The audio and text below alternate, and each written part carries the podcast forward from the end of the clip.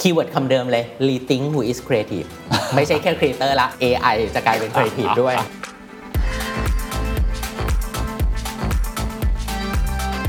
ไม่ใช่ Data ทุกอันที่เป็น AI ready แต่เรากำลังจะเข้าสู่ยุค AI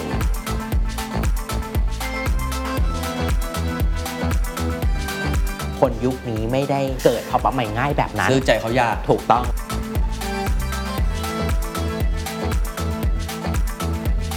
ถามว่าเราต้องทำอะไร แปลว่าเราก็ต้องเปลี่ยน strategy แล้วล่ะ คืออันนี้ผมรู้สึกว่ามันบียอนตัว อืม แค่มาร์เก็ตติ้งมา ใช่ใช่ คือมันไประดับแบบ business แล้ว เออ มันเป็นระดั อันนี้ บ business แล้ว เลเวลแบบ business ถูก CEO ต้องเป็นคน ถูก คิด This is the Standard Podcast.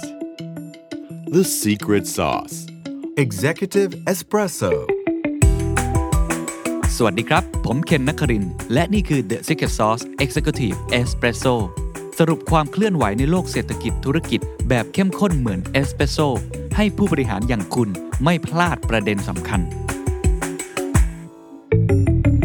นี่คืออันแรก อันแรก เป็นบริบทความเปลี่ยนแปลงที่เกิด ใช่ ขึ้น ปูพื้นเรียกว่าปูพื้น ครับ ครับ ส่วนเทรนด์ที่ 2 อันนี้น่าจะเข้ามาที่ตัวเราแล้ว อ่าตัวเราละ ว่าเราต้องทำอะไร ใช่ ถามว่าเราต้องทำอะไร จริงๆ มันก็มีอยู่ 4 เรื่อง อย่างที่เราเกริ่นตอน wrap up ไปอะเนาะ ครับ ก็คือว่า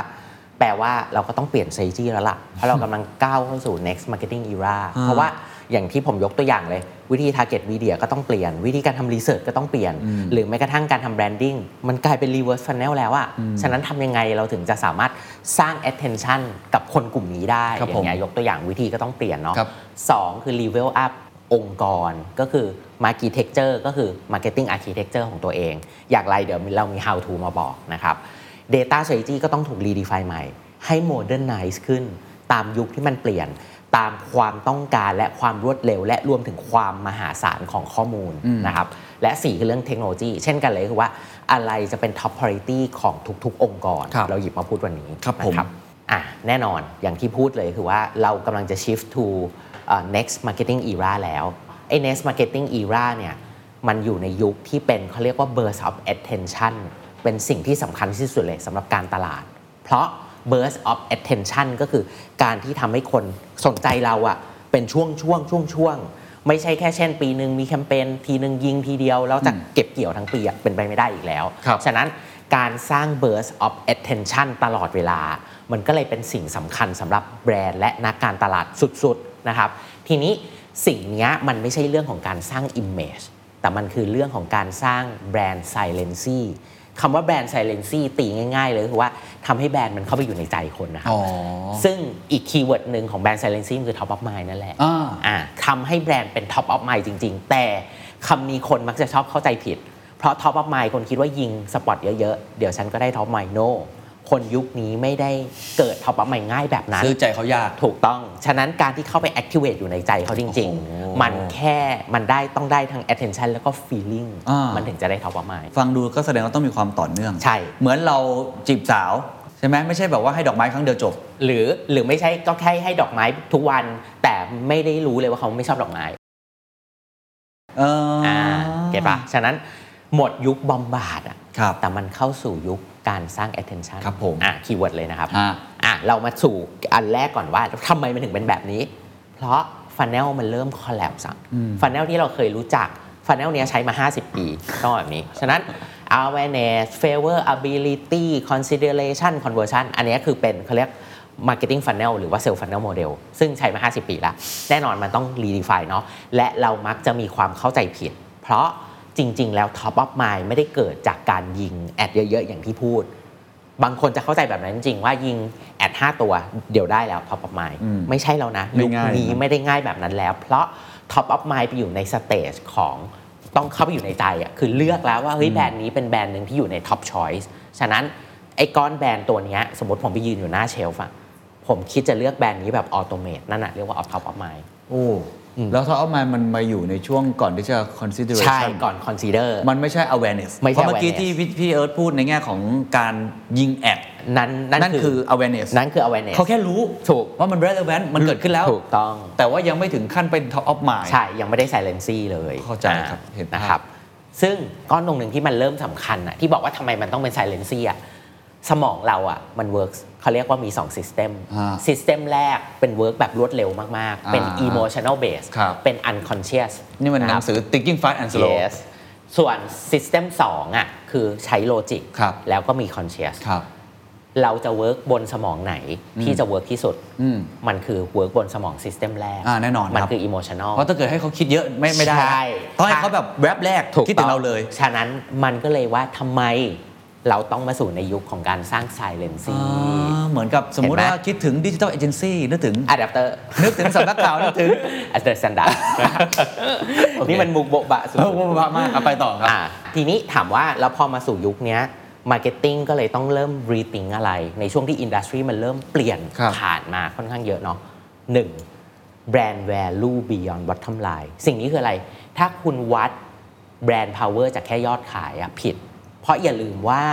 คนซื้อสินค้าคุณณปัจจุบัน ครับผม ไม่ใช่ลูกค้าในอนาคต จริง เป็นแค่ existing customer อืม แต่แบรนด์คุณต้องสร้าง power ในการสร้าง future customer ให้ได้มากที่สุด อืม เพื่อทำให้แบรนด์คุณเติบโตต่อได้ ครับ อันนี้คือคีย์เวิร์ดสำคัญ ฉะนั้นเราจะสามารถสร้าง value beyond bottom line ยังไงได้อีก อันนี้คือคีย์ใหญ่ของแบรนด์นะครับสอง data strategy ก็ต้องถูก redefine ฉะนั้นการสร้าง data foundation ที่ดี เพื่อให้เกิด personalization และ optimization เลยสำคัญสำหรับ marketing ครับ อันที่ 3 เขาเรียกว่า brand building effect อย่างที่เมื่อกี้เราคุยกันเลยคือ brand silency อ่ะที่หรือ top of mind อ่ะมันทำให้เกิดสิ่งที่เรียกว่า mental availability ก็คือแบรนด์เราเข้าไปอยู่ในสมองของคนนะ ฮะ อ่าคำว่าเข้าไปอยู่ในใจจริงๆคือเข้าไปอยู่ในสมองนั่นแหละ อ่า แล้วเวลาเราตัดสินใจซื้อสินค้าไม่ว่าจะเป็นหน้าเชลฟ์หรือที่ไหนก็แล้วแต่เราจะตัดสินใจได้อัตโนมัติอ่ะนะครับแล้วก็สุดท้าย ROI reality ในที่นี้คือ ROI มันจะเริ่ม holistic ขึ้น มันจะต้องเริ่มมีการวัดผลที่ลึกซึ้งขึ้น ครับ มันจะไม่ใช่ยุคเดิมที่วัดแค่ได้ impression เท่าไหร่ได้วิวเท่าไหร่จบแล้วนะจ๊ะ คือมันเป็นองค์รวมมาก ไม่ใช่ ขึ้น แล้วใช่ มันโฮลิสติกมากขึ้น เอาเอาจริง ๆคำง่าย ๆ เลยคือ เมื่อก่อนจะ bidding หรือ optimize media ตาม media metric ฮะ ยุคเนี้ยต้อง bidding media ตาม business metric โอ้เห็นภาพ เนี่ย แสดงว่ามาร์เก็ตติ้งก็ต้องเข้าใจบิสเนสสูงมากนะไม่ใช่ทำเหมือนเดิม หรื นะ อเอเจนซี่ อ่า ก็ต้องเข้าใจ business อ่ะอย่างที่ผมมีเทรนด์ทีมมีเดียของตัวเองเหมือนกันว่า เราจะเลิก bidding ตาม media metric เพราะเราก็ต้องเข้าใจลูกค้า ใช่ ไหมพี่โอ๊ตพี่เอิร์ธทำให้อสังหาทำให้แบรนด์ ใช่เราเข้าใจ สมมุติว่กาแฟ end goal ใช่ เข้าใจเอ็นโกเขา ถูก ว่า แต่ เขาต้องการอะไรกัน ถู แน่ กต้องแต่อย่างที่บอกเราก็จะแยกเลเยอร์คือ เฮ้ย มันเป็นช็อตเทอมโกหรือลองเทอมโก ครับ อ่าช็อตเทอมโกยอดขายแน่นอน แต่ลองเทอมโกคือ branding effect อ่า อ่า โอเค ซึ่ง brand value beyond bottom line อ่ะจริงๆ มันประกอบไปด้วย 3 ภาคส่วน ครับผม ภาคส่วนแรกคือ consumer เรียกว่าลูกค้าเราแล้วกันลูกค้าในอนาคตนะครับเขามีความต้องการอะไร preference เขาชอบอะไร ความต้องการเขาคืออะไร ส่วนที่ 2 คือ brand offering ก็คือแล้วเราอะ ให้อะไรเขาบ้าง ก็ได้ อ่า ส่วนสุดท้าย customer advocacy คือคนที่เป็นลูกค้าเราแล้วอะ ไปบอกต่ออ อะไรที่จะเป็นจุดที่เขาอยากไปบอกต่อพูดต่อหรือแนะน อ่า ำอ่า สมาร์ทของ 3 อันเนี้ยที่ต่างกันก็คือสำหรับคอน sumer กับแบรนด์นะคอน sumer นะ ก็คือ silency ที่เราเกริดกันมาตั้งแต่แรก อ่า สิ่งที่จะ approach ได้ก็คือ multicultural approach อ่ะที่เราลากกันมา เหมือน แล้ว McDonald's เพราะมันเปลี่ยนไปแล้ว อะไรอย่างเงี้ย ใช่ครับ แต่พอไปด้านขวาอันที่จะสมาร์ทระหว่าง customer advocacy กับลูกค้าใหม่ โอ้ คือ talkability กับ credible เห็นไหมมันคือ community ecosystem ก็คือครีเอเตอร์อ่ะ เราร้อยกันมาละตั้งแต่แรกเห็นไหมว่านี่ โอ้โห คือ สุ ว ด ง ยอด ใหม่ของ brand value นี่คือเฟรมเวิร์ก ใช่ ใหม่เลยนะ ใช่ ข ค อ รับ งแบรนด์ value ใช่ครับ เห็นภาพแสดงคว่ารับ เราต้อผงม สร้างทั้งสองอย่างตรง ถู นี้ ก ให้ ต้อ ได้ งถูกต้อง โอเคะ วงนี้สำคัญนะครับ อ่า ลองดูลองกลับไปดูแบรนด์ของตัวเอง ซึ่งถามว่าแล้วฟิวเจอร์ของ Marketing Activity หรือ Creativity อ่ะเราแนะนำให้ทำยังไงเราถึงจะสามารถมี flywheel ไปสู่อนาคตได้ ต้องบอกก่อนว่าลูกค้าหลายคนจะชอบทำสิ่งที่เรียกว่า low risk creativity หรือ marketing ก็คือว่าเอาสิ่งที่เคยทำแล้ว success ที่ผ่านมาทำแบบเดิมแหละร้อยเปอร์เซ็นต์ชัวร์ อืม ทำแบบนี้แล้วได้ ในอนาคตมันจะไม่เวิร์กเพราะว่าอย่าลืมว่าฟ u วเดชันมันเปลี่ยน แล้วเปลี่ยนเยอะมาก ฉะนั้นสิ่งที่ recommend 70 20 10 rules อะไร 70 คือ low risk activity หรือ creativity ก็คือว่าสิ่งที่เคยทำนั่นแหละ แล้วเวิร์ก ครับ ทำไป 70 ครับ 20 คือ moderate risk คืออยู่ปานกลางแล้วกัน แต่ถือว่าเป็น new new ที่เราไม่เคยท ครับ ำและเป็นได้อาจจะได้ newer audience ครับ อ่าสิบเปอร์เซ็นต์ริสที่สุดเสี่ยงที่สุด แต่ลองสักสิบเปอร์เซ็นต์อ่ะแล้วถ้าตัวไหนที่ลองทำไพลอตแล้วมัน MVP นั่นแหละสเกลต่อได้เลยอ่ะลองใช้วิธีนี้คือ อันเนี้ยจะบอกว่าเป็นวิธีที่พยายามคอนวินลูกค้าหลายเจ้ามากๆให้ทำแบบนี้ เข้าใจ ผมเองเคยทำกับลูกค้าเจ้าหนึ่งอ่ะยอมลงเงิน 10%เพื่อให้คอนวินให้เขาทำติ๊กต็อกด้วยซ้ำอย่างเงี้ยยกตัวอย่าง เข้าใจครับ มันก็เป็นวิธีการวางพอร์ตโฟลิโอ ใช่ บัตเจ็ตให ใช่ ม่ ถูกต้อง ซึ่งก็ต้องเข้าใจด้วยว่าเพราะอะไร ใช่ เพราะสภาพแวดล้อมมันเปลี่ยน เปลี่ยน บางครั้งไอ้ลงไป 10%ดูแล้วอาจจะแบบทิ้งอันนี้ไม่ได้เลย ถูก แต่ถ้าเกิ ต้ ด อง มันเวิร์ก ถูกต้อง มันก็ระเบิดได้เลย ถูกต้องเพราะเข้าใจว่าลูกค้าทุกคนคงไม่กล้าลง 100%กับ High Risk อ่าก็จริงก็ไม่ควรแหละ ใช่ ไหม ฉะนั้นอันนี้ก็จะเป็นเฟรมเวิร์กที่สำหรับว่าคุณจะไปต่อยังไง ครับ อ่าแน่นอนอย่างที่เมื่อกี้เราเกริ่นเนาะว่า new marketing model มันเปลี่ยน branding หรือ brand value มันก็มีองค์ประกอบที่มันต้องเปลี่ยน อืม engine อีกอันหนึ่งก็คือ accelerate to digital first filter อย่างไร อืม องค์ประกอบมันมีอยู่ 3 ส่วนที่ต้องเริ่มเปลี่ยน ก็คือองค์ประกอบแรกคือ strategy แน่ ฮะ ๆ เข้าใจ consumer ที่เปลี่ยนไปอย่างที่เราเกริดมาให้ฟังตั้งแต่แรก แล้ว build business strategy ของเราอะตาม customer experience อันเนี้ยคือคอสำคัญที่สุดเนาะข้อที่ 2 คือ customer experience design เราต้องดีไซน์เขาเรียกว่าตัว creative เพื่อทำให้มัน robust experience ที่สุด อืม แล้วก้อนที่ 3 ที่สำคัญมาก ๆ เลยคือ Data กับ Tech Engineering ต้องเอา Data กับเทคโนโลยีมาช่วย enhance เรื่องของ experience ครับ ในที่นี้ก็คือว่าอะไรที่จะเป็น Data ที่เราเก็บได้ เอามาวิเคราะห์เพิ่มเติมได้ เพื่อสร้าง value ใหม่ ๆ เพื่อจะ boost performance ให้เกิดขึ้น หรือเพื่อสร้างเขาเรียก inform business decision ให้ดีขึ้น ครับ อ่ะฉะนั้นนี่คือสิ่งที่ต้องทำซึ่งสิ่งนี้ทั้งหมดทั้งมวลเรียกว่า brand หรือว่า service experience อันนี้เป็นคำใหม่ ซึ่งวงตรงเนี้ยมันเกิดขึ้นจากการสมาร์ทระหว่าง 3 วง ก็คือ s a g e Customer Experience Design แล้วก็ Data and Tech Engineering ออกมาเป็นคำว่าแบรนด์ Brand หรือว่า Service Experience ซึ่งเดี๋ยวจะมีตัวที่ทำให้เห็นภาพนี้มากขึ้น ครับ ยกตัวอย่าง Apple ฮะ Apple ที่เขาสร้าง AR VR อ่า AR VR คือ Tech Engineering ครับ ในขณะที่ Digital Health สมมุติถือว่าเป็น New Design Experience อืม อย่างเงี้ย ฉะนั้นเขาวางวงของของตัว Ecosystem เขาไว้ไม่เหมือนกัน อืม เพื่อตอบโจทย์ในอนาคต ซึ่งวงตรงเนี้ยสีที่ต่างกันคือสีเขียวคือ Acquire มา สีฟ้าคือ Investment เพิ่ม สีชมพูคือ Partner กับเจ้าที่ทำอยู่แล้ว ครับ อ่าประมาณนั้น ฉะนั้นแต่ละ business ต้องทำแบบนี้หมดเลย เพื่อ accelerate to digital first future อันนี้คือขีย์ละกันที่จะบอก ซึ่งแต่ละ business วิธีการคิดไม่เหมือนกันเลย เพราะมันขึ้นอยู่กับว่า business เรากำลังโฟกัสอะไร แล้วตัว digital first future หรือแม้กระทั่งพวก design system ที่เมื่อกี้เราคุยให้ฟัง หรือ even data and tech engineering เข้าไป improve ส่วน ครับ ไหนหรือ process ไหนของ business sector คือคืออันนี้ ขง มัน เร อาจจะถ้าผมดูเนี่ยมันอาจจะกว้างกว่าที่พี่เอิร์ธพูด เพราะมันมีเรียกว่าแองเกิลของในเชิงบิสเนสด้วย ใช่ เช่นเรื่องมีโลจิสติกส์ supply chain ใช่ ซึ่งอันนี้ไม่ได้เกี่ยวเรื่องที่เราพูด ใช่ หรือว่าแม้แต่ next gen tech Thai เองมันเป็นเรื่องของ product ของเขา ใช่ circular fashion น่ะ ถู แต่ว่า ครับ ที่เกี่ยวกับ แต่มันคือเรื่อง strategy อ่ามันคือเรื่องมันเป็น strategy เรื่อง ที่ strategy จะไปทางนี้ ใช่ เพราะว่ามันคือ purpose ที่เป็น long term growth โอเคเข้าใจ อ่ะ งั้นในเชิง marketing ก็ต้องเหมือน align กันมากขึ้น ใช่ กับคนที่คิดในเชิง business strategy ด้วย ถูกต้องใช่ ไม่ ครับ งั้นมันก็จะไม่ ก็ สา อ มาร ย่างถไป ที่ ด้ พู ว ด ย เล กั ย น strategy design system แล้วก็ data and tech engineering อ๋ออั อันนี้คือส่วนองค์ประกอบของ business design แต่มันยังไม่ใช่ทั้งหมด อืม เราแค่ปูพื้นให้ดูว่ามันประกอบไปด้วย 3 ส่วนนี้เนาะ ครับ แต่สิ่งที่มันจะต้องไปต่อคือความคิดที่เป็น ecosystem thinking อืม คือต้องบอกก่อนว่าเมื่อก่อนน่ะวิธีคิดของแบรนด์เวลาทำดิจิตอลอะครับมันจะคิดแค่ UX คือ user experience ซึ่ง UX มันคิดเป็น channel thinking เช่นคุณจะทำเว็บ คุณจะทำแอป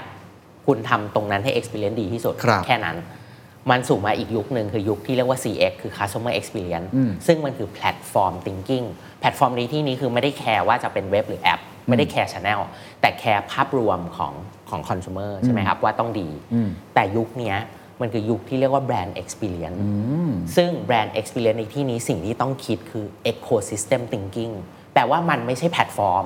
แต่มันคือ total ecosystem ที่มันไป connect หรือเชื่อมต่อกับ ecosystem อื่น ๆ หรือวงอื่น ๆ ได้ด้วย อันนี้คือคอสำคัญของมัน ซึ่งเขาบอกว่า ecosystem ตอนเนี้ยจะเป็น future standard ของ business design จริง ๆ เราลากอันนั้นมาเพื่อจะเกริดอันนี้แหละ ซึ่งไอตัวที่บอกว่า ecosystem thinking อ่ะ ฮะ มันจะต้องกลายเป็นวิธีคิดใหม่ของการทำ digitization ยกตัวอย่างได้ไหมผมยังนึกภาพม่ ได้ ออก อ่ะเรามีตัวอย่างให้ดูเลย ฮะ สมมุติเดิมคุณเคนบอกว่าคุณเคนออกหนึ่ง Product ใช่ป่ะครับ Product นี้ขายดีมาก ๆ ฉะนั้นมัน MVP เนาะแล้วก็สเกลคือออกหลาย ๆ แวรเลียนของ Product นั้น แต่เท่ากับคุณเคนเป็นเจ้าของมันคนเดียว ครับ และ ใช้ได้อยู่แค่วงของ Product ของคุณเคน อืม ฉะนั้นการเติบโตมันก็จะลิมิตอยู่แค่นั้นแหละ ครับ เพราะเราดีไซน์ไว้แค่นี้ อืม แต่วิธีคิดแบบ ecosystem ไม่ใช่ วิธีคิดแบบ ecosystem คือคุณเคนออก Product นี้ออกมา คุณเคนมีโอกาสจะไปเชื่อมต่อกับวงอื่น ๆ ของ Product ตัวอื่นอย่างไร เพื่อทำให้ Market มันโกรธขึ้น มีตัวอย่างให้เห็นภาพเลยคือเครื่องชงกาแฟเนสเปรสโซ ครับผม อ่ะเครื่องชงกาแฟเนสเปรสโซเนี่ยเวลาเขาคิดเขาคิด 3 3เลเยอร์ด้วยกันก็คือ 1 actors ก็คือคนที่จะมาเป็นตัวตัวตัวเล่นละกัน ครั เนาะ บ ผู้เล่นเทคโนโลยีที่จะเป็นตัว support หรือ drive แล้วก็ business model จะวาง business model นี้ยังไง ความน่าสนใจคือ Nespresso วางตัวเอง business model อ่ะขายตัว concept แล้วก็ลายเส้นของเครื่องชงกาแฟ ให้กับ manufacturer ก็คือ Brown Jura Cups อืม และอื่น ๆ สมมติยกตัวอย่าง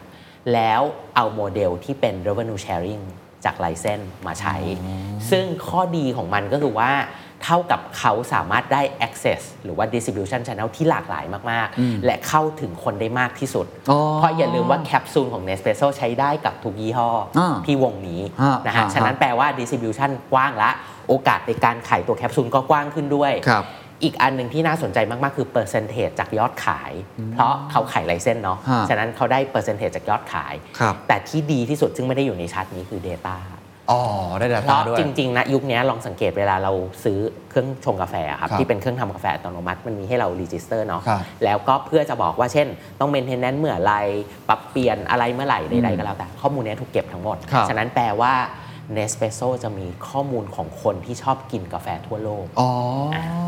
คือ คืออันนี้ผมรู้สึกว่ามันบียอนตัวแค่มาร์เก็ตติ้งมา ใช่ใช่ คือมันไประดับแบบ business แล้ว เออ มันเป็นระดั อันนี้คือบ business แล้ว เลเวลแบบ business ถูก CEO ต้องเป็นคน ถูก คิด ใช่ครับ หรือว่ามีคนที่เป็น chief strategy officer ใช่ มากกว่าแค่ CMO ถูก แต่ทำไมพี่ อั เอิ น ญ นี้คือ เอาเข้ามารวมกับกับ เราแค่ marketing เราแค่จะบอกว่ามันคือ ecosystem thinking รานเวลา อ๋อ คิด มันต้องเริ่มคิด broad ไปกว่าแค่ ฮะ specific brand ของเราว่า ครับ โอกาสที่ตัวที่เรามีอะสินค้าที่เรามีอะมันจะไป connect หรือเชื่อมต่อกับสิ่งที่มีอยู่ได้ยังไงบ้าง ผมยกตัวอย่างง่ายๆ เช่น ผมมีลูกค้ารายหนึ่งที่ คตรับ อนนี้ผมทำให้อยู่ใช่ไหมครับ แล้วผมบอกว่าถ้าเขาจะทำแอปพลิเคชันของเขาให้ work เขาต้องไป connect กับ Apple Health ให้ได้ เพราะคนเดี๋ยวนี้เปิด Apple Health ถ้าไปเปิดดู Apple Health จะรู้เลยว่า การแปรงฟันของเรา อืม อาการตรวจสุขภาพของเราไอยการออกกำลังของเรา การใส่นาฬิกา ไปรวมอยู่ใน Apple Health หมดเลย ฉะนั้นถ้าผมเป็นแอปพลิเคชันของประกันยี่ห้อหนึ่ง แล้วผมจะต้องทำให้คนอยากใช้ผม อืม ตลอดเวลา การที่ผมเอาข้อมูลไปลิงก์กับตัว Apple Health ก็อาจจะเป็นตัวที่ทำให้เกิด a s s i l a t e กับตัวประกันขอ่าอง เข้า ผ ใจ มได้ พอเข้าใจคอนเซปต์แต่ว่ายากอยู่เหมือนกันนะฮะ ยากยากยาก อันนี้เอ็กซ์ไซส์ความคิดกันปวดหัวเหมือนกันนะ แต่ ฮะ แต่แต่จะบอกว่าอนาคตมันจะเป็นแบบนี้แล้ว เพราะว่าอย่าลืมว่าเราไม่สามารถอยู่ได้บนโอนเอโคซิสเต็มอย่าง ครับ เดียว ครับ ฉะนั้นมันต้องเริ่มคิดในการไปคอนเน็กหรือเชื่อมต่อกับ อืม เอโคซิสเต็มที่แข็งแรงอยู่แล้วให้ได้ อืมอ่ะสมมติผมผมยกตัวอย่างแล้วกัน อาจจะไม่ไม่รู้ ครับ ตรงหรือเปล่านะ ว่า ecosystem เช่น ผมบอกว่าอะรายการ Secret Sauce อ่า อยากขอไปอยู่ในรถ EV ได้ไหม อ่ะประมาณนั้น ไปอยู่ในสายการบินได้ จ ไหม ริง ๆ ประมาณนั้นนะ อ๋อ ใช่หรือว่าตัวอย่างที่ผมเห็นล่าสุดคือ Audi ที่เอาระบบที่เป็น VR มาพ่วงในรถไปเลย แล้วทำให้คนที่เช่นนั่งในรถยนต์น่ะเพลิดเพลินไปกับ immersive technology ที่อยู่ในรถ Audi เท่านั้น อันนี้ก็เท่ากับ ecosystem อ๋อเข้าใจครับ I'm so excited. ครับ ซึ่งมันก็ได้ Data ให ถู ม่ กต้ ๆ อง ที่ไม่ได้จำกัดอยู่แค่ ถูกต้อง channel เดิมของเรา หรือเช่นรู้ด้วยว่าคนที่ซื้อ Audi ในแต่ละรุ่นเป็นซื้อสำหรับคนเดียว หรือซื้อสำหรับ single family หรือซื้อสำหรับ family ที่มีลูก ครับครับ เพราะข้อมูลใน VR จะเป็นตัวบอก อ่าโอเค ฉะนั้นสิ่งที่เกริดมาอย่างที่เมื่อสักครู่อะครับที่บอกว่าอ่ะมันมีมาตั้งแต่เรื่องของ 1 Marketing Era ที่เปลี่ยนไป Funnel ที่มันเปลี่ยนไปเยอะมากเนาะแล้วก็เราต้องเริ่มคิดเอาเรื่อง Digital First Future มา Accelerate Business ครับ หรือแม้กระทั่งคิดแบบ Ecosystem Thinking อืม ฉะนั้นทีมเราอะก็ต้องเปลี่ยน โอ้อันนี้จะกลับมาเรื่อง HR เลยนะ ใช่ อันนี้จะกลับจริง ๆ ไม่เชิงเอชผมว่าเป็นเรื่องของ CMO ดีกว่า เพราะเหตุผลเขาบอกว่าจริง ๆ ตอนเนี้ฟิวเจอร์ของ Marketing อ่ะมันจะไปผูกพันกับ Business Growth กับ Profitability สุด ๆ ครับ เมื่อก่อน Marketing มีหน้าที่แค่ทำให้สินค้าขายได้ แต่การโตของคอมพานีมันอาจจะไม่ได้ขึ้นอยู่กับแค่สินค้าขายได้เพียงอย่างเดียว เกี่ยวกับชาแนลเกี่ยวกับอะไรการ manage holistic ตรงนี้นั่นเนาะแต่ณตอนเนี้ยเขาบอกว่าบริษัทไหนอยากเติบโตแล้ว stay ahead of the curve อืม ต้อง modernize ที่ marketing อันนี้คือขีย์นะครับ ซึ่งจริง ๆ Gartner เพิ่งออกรีพอร์ตฉบับนี้มา CMO report เลย ครับ ว่า ไอ้ top priority สำคัญที่สุดของ CMO ยุคนี้คือต้อง restructure ทีม โอ้โห เพื่อทำให้เกิด cross functional operation model ให้ได้ โอเค ในยุคนี้ ฮะ อันนี้คือคอแล้วกัน ซึ่งในคอเนี้ย digital first innovation สำคัญมาก ๆ แล้วการ migrate เอาพวกเทคโนโลยี แล้วก็ data เข้าไปอยู่ในทีมอะสำคัญ อันนี้คือคอก่อนนะฮะ ทีนี้ก้อนตรงหนึ่งที่ recommendation ละกันคือ new modern marketing model เราเรียกโมเดลนี้ว่า M3 อืม ซึ่ง M3 ประกอบไปด้วยอะไรบ้าง M1 Data Operation Layers แปลว่าทีม Marketing ต้องมี Data อยู่ในทีมนะครับ Data ดูอะไรบ้าง Customer Insight ครับ Marketing Analytics Data Governance และก็ Data Technology อืม อ่ะอันนี้คือเลเยอร์เดียวนะ ครับ เลเยอร์หนึ่งเลเยอร์ที่ 2 คือ Marketing Technology เทคโนโลยีอะไรที่จะมามีผลกับการตลาด เช่น Ad Technology Commerce Technology ครับ อันนี้ถือเป็น Marketing หรือ Technology หมด Chat GPT อ่ะถูกต้อง Hello Coffee Lover โอ้ดูคำที่ใช้แล้วฮะเออคำที่ใช้มันสวยอ่ะ มีแฮชแท็กให้ด้วย เนี่ยคือ Marketing Technology เลเยอร์ที่ 3 น่าสนใจมาก ๆ เรียกว่า Marketing Innovation Hub มันคือ Excellence รวม Foundation ทั้งหมด แล้วคุณปรับเปลี่ยนเป็นอะไรได้บ้าง ปรับเปลี่ยนเป็น New Communication ที่ Personalize ขึ้น ปรับเปลี่ยนเป็น New Product ที่มัน experience ดีขึ้น หรือแม้กระทั่งปรับเปลี่ยน new business model เห็นไหมว่าทำไมผมถึงพูดลากเรื่อง business model มาตั้งแต่แรก อ่า เพราะจริง ๆ modern marketing ไม่ได้เกี่ยวข้องแค่ communication แต่มันเกี่ยวข้องไปถึงการปรับเปลี่ยน product และรวมถึงเพอเพ new business model ด้วย โอ้โหผมว่านี่มันมันมันชัปเตอร์ใหม่เหมือนกัน ครับ คือมาร์เก็ตติ้งในอดีตละกัน อืม อันที่ผมเคยเห็นละกั ครั น บ ไม่ได้บอกว่าผิดหรือถูก อืม เนี่ยก็จะอยู่ที่คอมมูนิเคชัน ใช่ ล้วน ซึ่งจริง ๆ ไม่ใช่ ๆ ซึ่งแบบเวลาพูดถึงคอมมูนิเคชันอ่ะ รับไปหน้า ครับ ที่นี้ ครับ คนที่ทำมาร์เก็ตติ้ง ครับ ทุกอย่าง ครับ แต่กลายเป็นว่าตอนนี้เนี่ยมัน immerse ไอ้เจ้า ใช่ ตัว business model อะไรต่างๆ เข้ามามีส่วนมากขึ้นเรื่อย ๆ ใช่ เพราะเขาต้องเป็นคนที่เข้าใจว่าพฤติกรรมของคอน sumer เปลี่ยนยังไง ฉะนั้นการทำ business model แบบเดิม มันก็อาจจะไม่ได้ตอบโจทย์ อืม คอน sumer ในยุคใหม่แล้ว ครับ อ่าประมาณนั้น ซึ่งมีตัวอย่าง เอ structure อ ให้ ต้องดู ดู แบบ ด้วย นี้แหละ อ่ ถึงจะเห็นภาพ ซึ่งต้องบอกอย่างนี้ว่า modern marketing organization structure อะมัน embed ไปอยู่ใน current structure แหละ แต่ embed ยังไง ครับ ตัวอย่างนี้เลย สมมติตัวอย่าง structure แรกคือเป็นบริษัทที่เป็น product focus ครับผม organization นะครับ ทีมก็จะถูกแยกเป็นทีมแบรนด์เนาะ อืม ทีมที่เป็นทีม head of product เห็นไหมของแต่ละขา อันนี้คือแบบธรรมดามาก ใช่ธ typical รรมดามากใช่ หลาย แต่ บริษัทก็เป็นอย่างนี้อยู่ ใช่ แต่แต่เราเห็นเส้นสีน้ำเงินไหมครับ ฮะ เส้นเส้นสีฟ้าโทษที Data อันนี้คือทีม M1 อ๋ออ อ่า Data ต้องอยู่ under ทุกทุกทีม Product Marketing Product โอนะเคครับ และเลเยอร์ที่ 2 คือ M2 Technology Layer ต้อง ก็ต้องอยู่ under ของทุกๆ Stack เป็นแชร์เซอร์วิสหมด ใช่ เลย แชร์เซอร์วิสถูกต้อง แล้วตัวสุดท้ายที่เป็นปลายปลายๆคือ Marketing Innovation Hub อันนี้คือปลายปลายๆคือคอมไบทุกอย่างเพื่อจะดูว่ามันสามารถเอาไปปรับเปลี่ยน หรือสร้าง New Invention ยังไงได้บ้าง ครับ อ่ะอันเนี้ยคือยกตัวอย่างการเข้าไป embed ใน current organization ของ Marketing ครับ แบบแรก แบบแรก อันนี้เป็นแบบ Product Focus ใช่ Product แบ่งตาม Focus Product ถูกต้อง แบบที่ 2 เรียกว่า customer journey focus โอ้โห ก็คือดูตาม journey ของ consumer ละ คราวเนี้ยมันจะก็จะถูกแยกเป็นเช่น head of customer acquisition head of conversion head of retention อย่างเงี้ย ฉะนั้น data ที่เป็น M1 ก็จะไปถูกไป under อยู่ layer นั้นเหมือนกัน ในขณะที่ตัว marketing tech แน่นอนก็คือเสิร์ฟทุกทุกฟีเจอร์เนาะ อืม ทุกฟังก์ชัน อืม และปลายทาง marketing innovation hub โอเค เช่นเดียวกัน อันไหนดีกว่ากันครับ จริงๆ ต้องบอกว่าขึ้นอยู่กับองค์กรเราอะ ครับ โฟกัสอะไร ครับ องค์กรเราเป็นประเทศแบบออกโปรดักต์เยอะ อ่า ๆ หรือองค์กรเราต้องดูตาม customer journey รีเทลคืออันขวา อ่า อันซ้ายคือ consumer product อ่าเห็นภาพครับ ครับ หรือว่าอันขวานี่เท่าที่ผมเข้าใจ อืม จะเยอะหน่อยพวกเทคอะ อ่าใช่อะไรประมาณนั้นแอปพลิเคชัน แอปพลิเคชันต่างๆ ใช่ เพราะมันต้องเกี่ยวข้องกับ ใช่ customer journey เยอะ ใช่ครับ มันไม่ได้เบสด้วย product ใดมันเป็นฟีเจอร์ฟีเจอร์มากกว่า หรือแบงค์อ่ะ อ่า เนี่ยอ่ะประมาณ แต่ฝั่งนี้ก็จะเป็นแบบ consumer product เห็ consumer นชัดเจน product เลย ใช่ อันนี้กาแฟ ชัดนะๆ กาแฟ ใช่ แบรนด์นี้ ชัดๆ แบรนด์นั้นสิ่งที่แตกต่างจาก structure ในอดีตคืออะไรครับ สักเจอในอดีตเขาจะถูก isolate ออกมาเลย เช่นทีม Data ก็ถูกแขวนแขวนไว้ อ่า อ่าทีมเทคโนโลยีก็อยู่กับไอที อ่า ไม่ใช่นะ ฮะ จริง ๆ ตอนนี้ Marketing Technology ต้องอยู่ under CMO CMO แล้ว Marketing Innovation Hub ต้องอยู่ under Construction ทั้งหมด โอ้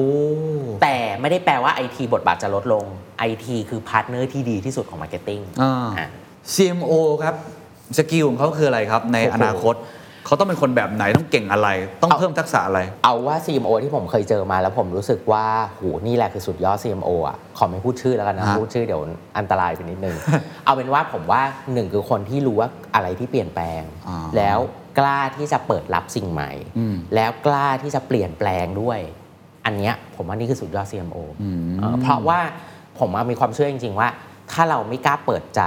ยอมรับสิ่งใหม่จริง ๆ และไม่กล้าที่จะเปลี่ยนแปลงอะสุดท้ายเราจะ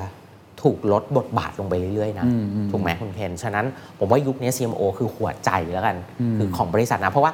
มันเคยมีอาร์ติเคิลด้วยซ้ำว่าตอนนี้โรของ CMO ไม่แพ้ CEO นะ เพราะอย่างที่เมื่อกี้เราเกริ่นตั้งแต่แร ผู้กบริหาร ว่า เปลี่ยน ใช่ มันเปลี่ยนแล้วเขาคือตัวที่ช่วย drive growth ของบริษัทได้มากที่สุด จริง เพราะโรของ CMO มันเปลี่ยน อืม ครับ อ่ะต่อครับ พอเราปรับเปลี่ยนองค์กรแล้วแล้ว แต่ว่าเราเป็น Product แบบไหนหรือว่า ฮะ Organization ที่โฟกัสอะไรอะ่ะมันมีโมเดลอีกอันนึงซึ่ง recommend มาว่าให้เราลอง implement โมเดลนี้ ครับผม ระบบเดิมเขาเรียกว่า hierarchy model ก็คือเป็น top management แล้วลงมาเป็น top down ก็ เนาะ ทั่วไป อ่าทั่วไป พีระมิด แต่รูปแบบใหม่เรียกว่า hola crazy model ในที่นี้คือมองเป็นวงความรับผิดชอบ ทีมนี้ handle เรื่องนี้ดูแลเรื่องนี้ แต่ไม่มีเลเยอร์รวมกลุ่มกันทำงาน แล้วทั้งหมดก็คือ connect เชื่อมต่อกัน ใช้วิธีดีไซน์แยกตามโรแล้วก็แยกตาม sub circle ของหน้าที่ แทน ซึ่งสมมุติเรามองวงนี้ง่ายๆครับ ที่เมื่อกี้เราคุยกัน M1 M2 อ่ะ สมมุติ M1 M2 อยู่ใน Product เอ่อ Organization ใช่ไหมครับ ในโรข้างในวงข้างนอกทั้งหมดสมมติคือ Marketing Hub อย่างเงี้ยยกตัวอย่าง เขาบอกว่าวิธีเนี้ยบริษัทอย่างมีเดียมหรือซับโ s สใช้ อ๋ออ่ าก็ก็อาจจะเป็นวิธีใหม่แล้วกัน แต่ว่าถ้าถามผมอ่ะผมว่ามันจะมีปัญหานิดเดียวตรงเวลา measurement เวลาจะประเมินแล้วกัน evaluation อย่างเงี้ยใครจะประเมิน เออเพราะมันไม่มีเฮดไง ถูกก็อาจจะต้องหาเช่น3 360 องศาในการ ครับ evaluate อย่างเงี้ย หรือว่าอย่างน้อยผมว่าก็อาจจะต้องผ evaluate สมผสมกันหรือเปล่าฮะ อ่าเป็นไปได้ อาจจะไม่ถึง ก็เหมือน ขั้น ไฮบริดเวิร์กอ่ะ อ่า ที่ก็ต้องผ hybrid สม นี่ก็ hybrid structure ถูกต้องใช่ครับ ในบางส่วนอ่ะแต่ผมเข้าใจว่า วิธี เขาทำมัน ทำงาน เพื่อควาป็นมแบบ คล่องตัว นี้ใช่วิธีทำงานเป็นแบบนี้แต่ evaluate ก็ต้องกลับไปเป็น top down เอ่อผมผมเข้าใจว่านะที่เขาแนะนำไอ้สตรัคเจอร์แบบ ครับ นี้เพื่อให้หนึ่ง authority ใช่ ไม่ได้ตกอยู่กับใครเป็นคนหนึ่ง แล้วก็เร็วในการทำงาน อ่า แล้วก็ ใช่ เนื่องจากมันต้องเชื่อมต่อกันทุก ๆ ภาคส่วนอย่างที่ ครับ บอก Data ต้อง embed อยู่ใน Product Organization ครับ หรือ Brand Marketing อ่าเข้าใจ ฉะนั้นมันก็จะทำงานเชื่อมต่อกันเร็ว ไม่อย่างนั้นก็กลายเป็น CEO ถือข้อมูลอยู่คนเดียว ใช่ การตัดสินใจขึ้นกับ ถูกต้ CEO อง อย่างเดียวหรือ ถูกต้อง CMO อย่างเดียว ถูกต้อง นนี้ก็คือกระจาย ใช่เลย มากขึ้น ใช่เลยครับ แต่ว่านี่ต้องจริงต้องคุยกันได้เป็นวันนะฮะล ใช่ งรายละเอียดกัน อ๋ เนี่ อย อันนี้อันนี้เราแค่มาเขาเรียกว่าอะไรนะ ให้ให้ไอเดีย อ่ะให้ไอเดียเนวิเกตละกันให้ดู อ่าครับ เนวิเกตให้ดู ทีนี้ก้อนอีกก้อนหนึ่งที่น่าสนใจสำหรับก้อนแรกแล้วกันเนาะก็คือว่าเขาบอกว่าแอปโมบายแอปนี่ยแหละ มันเป็น essential tool สำหรับ marketing ในการ drive business growth อืมอย่างไรก็คือเพราะว่าจริงๆหนึ่งอ่ะมันเป็น tool ที่คนอ่ะเชื่อมต่ออยู่กับเราตลอด เพราะเราถือมือถือตลอดเนาะแอปไหนที่สามารถทำให้คนเปิดได้ทุกวัน อ่า หรืออย่างน้อยอาทิตย์ละครั้งอ่ะ จะจะเวิร์กมากในการที่เชื่อมต่อกับผู้บริโภค ครับ เรียกว่าเป็น D2C รูปแบบหนึ่ง direct to consumer แล้วที่สำคัญ APAC เอง Asia Pacific ครับ 70%ของ consumer ใน Asia Pacific อะสนใจที่อยาก connect กับแบรนด์ผ่าน mobile app แล้วตัวเลขของ mobile app ในเอเชียเติบโตกว่าที่อเมริกาอ่ามันคืออินไซต์ของเราอะเอางี้ดีกว่า ซึ่งเดี๋ยวจะมีข้อมูลให้ดูในช่วงไทายๆด้วย ครับ ทีเนี้ยก้อนหนึ่งที่ผมว่ามันน่าสนใจก็คือว่า เขาบอกว่าแอปเป็นที่ที่สามารถ acquire customer data ที่เป็น first party data ได้ดีที่สุด ถ้าเราสามารถทำแอปแล้ว work กับคนน่ะ อ่า เช่นมา register ครับ รับ product warranty ซื้อสินค้าไปแล้ว เรามีแอปเพื่อมา register เพื่อจะรับ product warranty รับประกันสินค้า ฉะนั้นรู้เลยเราคือใครซื้อสินค้าอะไรไป ซื้อเมื่อไหร่ จะหมดอายุเมื่อไหร่ ครับ อ่ะฉะนั้นแล้วคุณต้องซื้อ accessory อะไรเพิ่ม อันนี้คือยกตัวอย่างให้เห็นภาพแล้วกัน ครับ ว่า ครับ แอปเป็นที่ที่ทำให้ acquire first party data ได้ดีที่สุด อันนี้คือเรื่องแรกเนาะ แต่โจทย์ก็ยากอยู่ดีเนาะ ใช่ ในการทำแอปให้คนใช้เนี่ย แต่แต่นะจะบอกว่าข้อดีก็คืออย่าลืมว่ามันคือ investment ที่ลงไปแล้วมันไม่หาย อ๋อ เพราะมันก็อยู่บนบนมือเรา ครัอะบครับ แต่แค่ว่า design experience ยังไงให้มัน always engage ให้มัน work ใช่ ครับ ซึ่งวิธี design experience อันหนึ่งที่เขา recommend ก็คือว่าพยายามทำให้เว็บกับแอปอะมันเชื่อมต่อกันให้ได้ อืม เช่นอ่ะสมมติยกตัวอย่างเหมือนเดิมก็คือสมมติผมเป็น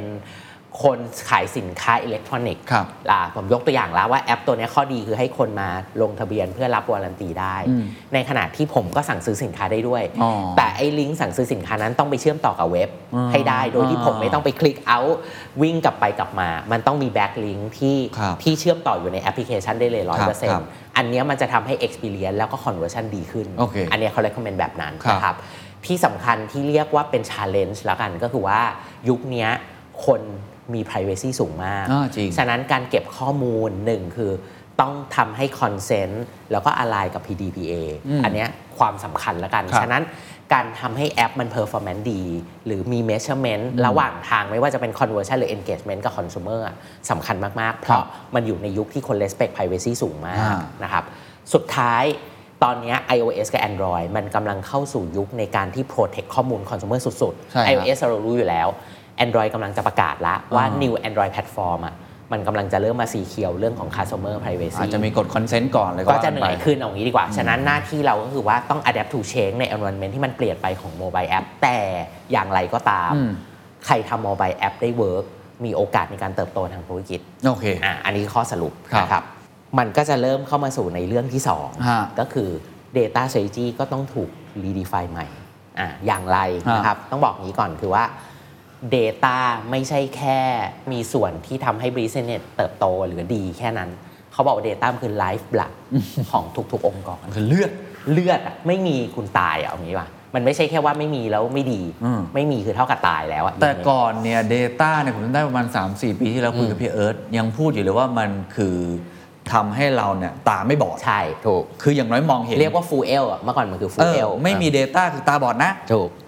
ตอนนี้ไม่ใช่ละ ไม่ใช่แล้ว ไม่มี Data เลือด คือไม่มีเลือด ตายไม่ไม่มี Data คือตายต้องพูด โอเค แบบนี้องค์กรไหนไม่มี Data คือตาย ฮะ นะครับฉะนั้นสิ่งที่ต้องทำ back to basic ที่สุด องค์กรของเราอะมี Data Foundation ที่ดีหรือยัง อืม คือเขาเรียกว่า process ของ Data ตั้งแต่จุดเริ่มต้น ครับ ไปจนกระทั่งถึงจุดปลายทาง อืม ซึ่งไอ้ modern data foundation น่ะมันเริ่มมาตั้งแต่ process ของ 1 ตัว data เอง ในการที่เก็บข้อมูล collecting storing คือจัดเก็บเนาะ cleansing ก็คือไอ้เขาเรียกอะไรนะ clean data ครับ ที่ว่า data ขยะหรือ กร data องต่างๆ ใช่ information ก็คือการจัดระเบียบละ organizing labeling modeling ต่างๆ และ analyzing มันออกมา อืม นะครับ knowledge ก็คือได้ insight ละ อืม ออกมาเป็น identify เนาะแล้วเราได้เรียนรู้อะไรจากข้อมูลที่เราได้มา แล้ว enhance เพิ่มเติมอย่างไรใน process ของเรา ครับ นะครับสุดท้ายที่สำคัญที่สุดคือ wisdom อืม มันคือการ crack value จาก data อืม data นี้ไปมีผลอย่างไร เช่น ช่วย boost performance ช่วย inform business decision หรือช่วยทำให้ operation เราทำงานดีขึ้น ครับ ฉะนั้นไอ้สุดท้ายก็คือ value activate แล้วก็ intelligence อ่า เอาจริง ๆ ผมไปเจอมาหลากหลายบริษัทมาก ๆ ทุกบริษัทสตาร์ทอยู่ 1 กับ อืม 2 คือ 1 Data ถูกเก็บไว้คนละที่ Data ไม่เชื่อมต่อกัน การเข้าถึง Data ทุกคนยังไม่ได้ถูกกำหนดสิทธิ์ คือการทำ Data Governance ค ยั รั ง บ ไม่ได้ดีพอ ครับ Marketing ต้องมีการรีเควสกว่าจะได้ Data ใช้เวลานาน อันนี้ยกตัวอย่าง ครับ แล้วก็ Data ก็ไม่เชื่อมต่อกันในทุก ๆ ระบบ แปลว่าสตาร์ทอยู่ในตั้งแต่ Foundation นะ อ๋อ กันเกือบหมดเลย โอ้ ต้องบอกแบบนี้นะ ผมว่าหลาย ๆ องค์กรที่โฟล์ดี ถือว่าคุณโชคดี อ่า แต่ที่ผมเจอส่วนใหญ่เป็นแบบนี้จริง มันยากนะ แล้ว ทำบบเนี้ ยากยากๆแล้วก็ความยากของมันคือหนึ่งอ่ะไอเขาเรียกว่าอะไรนะมันมีโครงสร้างเดิมที่เขามีอยู่ ก็คือ อ่า พวกเอนจินเดิมหรือแพลตฟอร์มเดิม ใช่ใช่ใช่ใช่ บางคนไม่อยากเปเก็บเป็น ลี่ยน paper เพราะเท่ากับ มาก่อน ต้องลงทุนใหม่ อะไรอย่างนี้ถูก ฉะนั้นการลงทุนใหม่มหาศาลก็คือเท่ากับอินเวสต์อีกมหาศาลเขาก็เลยพยายามที่จะปรับมาใช้กับรูปแบบเดิมที่เขาใช้อยู่ ครับ อย่างเงี้ยแต่จริง ๆ การปรับนั้นนะยากมากในยุคนี้ เพราะมันไม่เอื้อกัน อ่า ระบบมันเป็นระบบเก่า มันใช้ใช้งานด้วยกันค่อนข้างลำบาก ครับ ยกตัวอย่างง่าย คๆรับ ฉะนั้น อันเนี้ยต้องกลับมารีวิสิตละว่า Data Foundation ขององค์กรเราอะ่ะมันเวิร์กหรือยังหรือสมบูรณ์หรือยัง อืม อันเนี้ยคือขีย์ที่อยากไฮไลท์เลย ครับ เพราะเจอมาทุกๆองค์กรจริงว่ามีปัญหา ครับ นะทีนี้เขาบอกว่าวิธีการปรับตัวไอ้ไอ้ data foundation ให้โมเดิร์นขึ้นน่ะวิธีที่ดีที่สุดคือทำให้มันเป็น cloud base อ่าก็คือเอาเข้าไปอยู่ในคลาวนั่นแหละ อืม ให้ Cloud เป็น Centralized ซึ่ง Cloud มีหลายยี่ห้อมาก ๆ แล้วแต่คุณเลือกใช้ ครับ ผมยกตัวอย่างโมเดล Microsoft มาก็ได้ ก็คือที่บอกคือเขาก็มี Cloud Base ที่เป็น Enterprise Data Foundation ฉะนั้นมันก็จะไปเชื่อมต่อไม่ว่าจะกับเอ่อตัว Data Lake Data Catalog ไปเชื่อมต่อกับ All Data Source Transport ออกมาเป็นตัว Digital Transformation Value ต่าง ๆ อันเนี้ยคือยกตัวอย่าง Modeling แต่คอสเต็ปของมันที่สำคัญละกันก็คือว่า ถ้าเรามองสิ่งเนี้ยกว่าเราจะไปถึง AI หรือ ML ซึ่งคือปลายทางสุดๆ ของการใช้ Data จุดเริ่มต้นของ Data Foundation คือการจัดระเบียบให้เป็นสตรัคเจอร์สำคัญ อืม เพราะถ้าไม่มีการจัดระเบียบนี้จะใช้ AI ไม่ได้ อ่า อันนี้คือต้องบอกว่านี่คือคีย์โน้ตเลยที่ ฮะ สำคัญ เพราะบางคนบอกว่าฉันอยากไป AI แล้วจ้ะแต่ Data ยังขยะอยู่เลย โอเค ะนะครับ เข้าใจก็ต้องเป็นการบ้าน ถูก ไป ต้อง ทำนะค การ รับ บ้าน ฉะนั้นสิ่งที่จะต้องทำเขา recommend ว่าให้ทำเขาเรียกว่า Flywheel Framework สำหรับ Data ฮะ นะครับ Flywheel Framework ในที่นี้คือคิดตามสเต็ปของ Customer เลย 1 คือ attract strangers 2 คือ engage prospect 3 คือ delight customer ให้ turn เป็น promoter ซึ่งการเก็บ Data ทั้งหมด ทั้ง 3 4 สเตจนี้ต้องเก็บอยู่ในคลาว อืม อ่าอันนี้คือข้อแรก ฉะนั้นเขาอยากให้ move managed service มาสู่คลาว ครับ เพื่อทำให้มัน enhance ตัว customer experience ได้ดีขึ้นหรือเร็ว ครับ ขึ้น modernize data warehouse ที่เรามีอยู่ แล้วทำแอปพลิเคชันเพื่อเก็บ database โดยเฉพาะ โอ้ อ่าเนี่ยคือเราก็จะสอดคล้องกับว่าทำไมเราต้องทำแอปเพื่อ win อ่า growth เพราะมันเป็นที่ที่ acquire data ได้ดีที่สุด ครับ แล้วการทำโมบายแอปยุคเนี้ยมันไม่ได้ทำเพื่อแค่เก็บ demographic หรือ profiling อ่า เท่านั้นมันเก็บ behavioral ด้วย อ่า ฉะนั้นพวกนี้มันก็จะเป็นเขาเรียกว่า fragment ของการ build ครับ และเริ่มเก็บพฤติกรรมไปเรื่อย ครับ ๆนะครับ ผม แล้วคีย์ที่สำคัญที่สุดคือ turn data เป็น insight อืม ที่จะไป support journey ในแต่ละโมเดลหรือแต่ละ funnel ฮะ อ่ะ ฮะ อันนี้คือคอสำคัญที่สุด ครับ ซึ่งสิ่งที่อยากเน้นย้ำอีกรอบก็คือว่า ไม่ใช่ Data ทุกอันที่เป็น AI ready อืม แต่เรากำลังจะเข้าสู่ยุค AI มันไม่ใช่เข้าสู่ยุค Data เรา already เข้าสู่ยุค Data แล้วนะ อย่างที่บอ ครั ก บ Data คือไลฟ์บัตรละแต่เรากำลังจะเข้าสู่ยุค AI อะ ฮะ ถ้า Data Foundation คุณยังไม่ดี อ่า คุณจะทำ AI ไม่ได้ อ่า นั่นแหละ อันนี้ เพราะฉะ สิ่งที่อยาก ต้อง พู ไป ด สร้าง ผมว่าการบ้านหลัก ครับ ซึ่งคงไม่ได้พูดในวันนี้แหละ ถูก คือต้องสร้าง strong data ให้ได้ strong data foundation foundation พื้น อ่ะ ฐานนี้ซึ่งอันนี้เป็นการ กลับบ้าน ไปรีวิสิต อ่า อ่าเพราะว่าผมเจอลูกค้าหลายคน ซึ่งก็อันนี้เป็นโจ๊กละกัน เขาบอกว่าเขามีคลาวทุกยี่ห้อเลย แต่ใช้ไม่เป็นสักยี่ห้อหนึ่ง อ่า อย่างเงี้ย ครับ คือเดาว่าหลายองค์กรคงเจออีกชุด ครับ เดียวกัน ครับ นะครับ ครับ อ่ะทีนี้เรากลับมาเรื่องที่ค้างไว้เรื่อง personalization กับ privacy ครับ เพราะจริงๆ privacy เป็นอุปสรรคของ personalization อ่าแน่นอน แต่ personalization คือทางรอดของ marketing อืม ฉะนั้นสองอย่างนี้มันจะวิ่งคู่กันยังไง ผมเล่าให้ฟังก่อนว่าไอตัว privacy มันมามีผลกับเรื่อง event revenue ของหลาย ๆ tech company เช่น Meta Snap YouTube หรือ Twitter คือสื่ออะรายได้ลดมาก ๆ จากการปรับเปลี่ยน privacy ของ Apple ครับ ฉะนั้นแปลว่าเราจะเห็นได้ว่า privacy อะมันเริ่มเป็น challenge ใหญ่ละของ marketing ใช่ นะครับ ทีเนี้ยก้อนตรงเนี้ยมันไปรีเฟกกับอะไร ในเรื่องของ privacy หนึ่ง target ได้ได้ได้แย่ลง cost per impression คือการยิงแอดอะแพงขึ้น ถูก 36ถึง185 ในขณะที่ cost per acquisition customer เข้ามา แพงขึ้น 60ถึง300 ครับ เราถึงได้ยินเสียงบ่นกันเยอะมากว่าโอ้ยยิงแอดแพงไม่เวิร์กหรือลูกค้าผมด้วยซ้ำอะผมมีลูกค้ารายหนึ่งที่บอกว่าร้อยคนที่ได้มาที่เป็นลีดไปซื้อจริงอะสองคน โอ้โห อย่างเงี้ยยกตัวอย่าง ฉะนั้นนี่เรากำลังเข้าสู่ยุค privacy กับ personalization ที่น่ากลัวมาก ๆ นะครับ ทีนี้ถามว่าแล้วทางรอดคืออะไร เออทำไงอะ อ่ะมีอยู่สองอย่างแล้วกันหนึ่งคือเขาบอกว่าให้ลองไปเล่นกับ post purchase journey post purchase journey ของคนที่ซื้อสินค้าคุณแล้ว แล้วหาวิธีเก็บข้อมูลจาก post purchase journey ผมขอกลับไปลูกค้าเดิมเลยเมื่อกี้คือลูกค้าเครื่องใช้ไฟฟ้า ผมสมมติคุณเคนซื้อเครื่องใช้ไฟฟ้ากับผม แล้วผมบอกว่าคุณเคนจะได้วอรันตีต่อเมื่อคุณเคนโหลดแอป อ๋อ แล้วจะได้วอรันตีมาอยู่ในแอปพลิเคชัน ผมได้ Data คุณเคนเรียบร้อยละ อ๋อ เก็ตปะแล้วได้คอนเซนต์เรียบร้อย บวก PDPA เรียบร้อย ฮะ สิ่งที่ผมรู้ต่อจากคุณเคน คุณเคนซื้อเครื่องใช้ไฟฟ้านี้ไปเมื่อไหร่ แล้วมันจะหมดอายุเมื่อไหร่ อืม แล้วอะไรที่เป็นอุปกรณ์ที่คุณเคนควรเอาไปใช้เชื่อมต่อกับอุปกรณ์นี้บ้าง เช่น คุณเคนซื้อทีวีผมไป ผมแนะนำว่าคุณเคนเอา PlayStation ไปต่อกับทีวีจะดูได้ดีขึ้น เอา Apple TV ไปเชื่อมต่ออีก ดู YouTube Casting สบาย ฮะ ยกตัวอย่าง อ๋ออ อย่างเงี้ย ฉะนั้นนี่คือวิธีละกัน ฮะ ในการที่เก็บข้อมูลเพิ่มเติมจาก อืม post purchase journey ครับ ซึ่งมีหลากหลายวิธีต้องบอกแบบนี้แต่ว่าเราลองไปดูกันเองว่าเราทำอะไรได้บ้า ครั ง บ อ่ะนะ มัน ค ครับ ล้ายๆเป็นเหมือนเราต้องหาวิธีการในการ after sale service ใช่แต่ ได้ ว่าแต่ว่าแทนที่จะมองว่ามันเป็นแค่ experience มันคือการเก็บ Data อ่า ทุกขั้นตอน ครับ อ่ะ ครับ อันนี้คือ inspire แบบนั้น ครับผม นะครับ อีกอันหนึงก็คือว่ามันมี Data ประเภทที่คนไม่อยากให้ อ่า อ่าและเทรดกับ value ที่เขาต้องแลกเปลี่ยน ครับ เช่นยกตัวอย่างคือว่า ถ้าเราจะให้เป็น free product sample เราจะให้เป็น discount สำหรับอนาคตที่จะซื้อสินค้าเรา หรือเราจะให้เป็นแค่ personalized experience หรือ content น่ะคนจะยอมเทรด Data บางประเภทเท่านั้น เช่น Data ที่ว่าฉันซื้ออะไรอ่ะ ทั้ง 3 รูปแบบยอมเทรดหมด หรือแม้กระทั่งพวก entertainment habit ก็คือว่าฉันชอบดูอะไร ชอบดูหนังฟังเพลง เล่นกีฬาอะไรอย่างเงี้ยหรือ event demographic ยกตัวอย่าง ครับ แต่ demographic จะเห็นได้ว่า personalized experience ก็เริ่มไม่ค่อยอยากแชร์ละ และที่ยากเลยก็คือว่า personal financial info รายได้เท่าไหร่ อืมไม่อยากบ เอา อก วัน แล้ว นั้นไม่อยากบอกละ where I go often ฉันก็ไม่อยากบอกแล้วอะ จริ สิ่งที่อยากพูดอันนี้ก็คือว่า marketing require more data อืม แต่สิ่งที่ต้องเริ่มคิดหนักมาก ๆ คือ value exchange กับ consumer เพราะว่า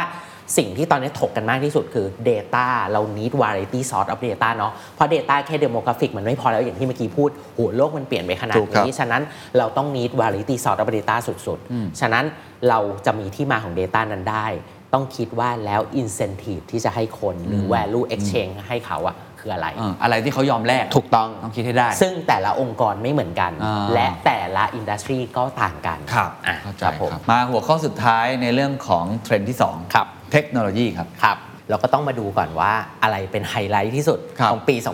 2023 AI อ้าวแน่นอน แน่นอน AI ตอนนี้เขาบอกว่าจะเป็น tool ที่ทำให้บริษัทสามารถสร้างความแตกต่าง และสร้างความได้เปรียบ ครับ ได้ เหมือน 3 ปีที่แล้วของ Data แต่ตอนนี้คือ AI อืม เพราะ Data มันคือไลฟ์หลัก โอเค อ่ะ กลายเป็นของธรรมดาไปแล้ว ใช่ ทำไมเหตุผลถึงเป็นแบบนี้ เพราะว่า AI adoption มันสูงมาก ๆ ในช่วง 2 ปีที่ผ่านมา เกือบทุก ๆ บริษัท และทุก ๆ เซกเตอร์ adopt AI เข้าไปในบริษัทนะครับ เหตุผลคือเพื่ออะไร จริง ๆ โจทย์ใหญ่ของเขาคือเพื่อ scale ไม่ว่าจะเป็น production หรือ process เพราะ AI มันสามารถทำให้เรา access แล้วก็ analyze data ที่มหาศาลมาก ๆอะได้ในเวลาที่รวดเร็ว ครับ ฉะนั้นมันก็เลยมาช่วยเราสเกลเรื่องของ effort ต้องบอกแบบนี้นะครับ ทีนี้ก้อนตรงหนึ่งที่น่าสนใจคือว่าการทำ advanced AI อ่ะจะช่วย drive value ให้กับ marketing ได้ใน 4 เรื่อง ครับผม หลักๆนะครับ เรื่องแรก customer experience กับ journey mapping เราจะเข้าใจภาพที่เปลี่ยนไปของ consumer อย่างที่เรายกตัวอย่างใน hybrid consumer journey ที่เปลี่ยนเนาะ customer experience ที่มันเริ่มแบบ redefine ตัว funnel มากขึ้นโน่นนี่นั่น personalization คุณจะทำ personalization ได้ไม่ดีถ้าคุณไม่มี AI จริงครับ เพราะยุคนี้มันต้องเริ่มเป็นเขาเรียก automate experience เราเข้าไป event ในเว็บไซต์ หรือแม้กระทั่งการเข้าไป service ต่าง ๆอะ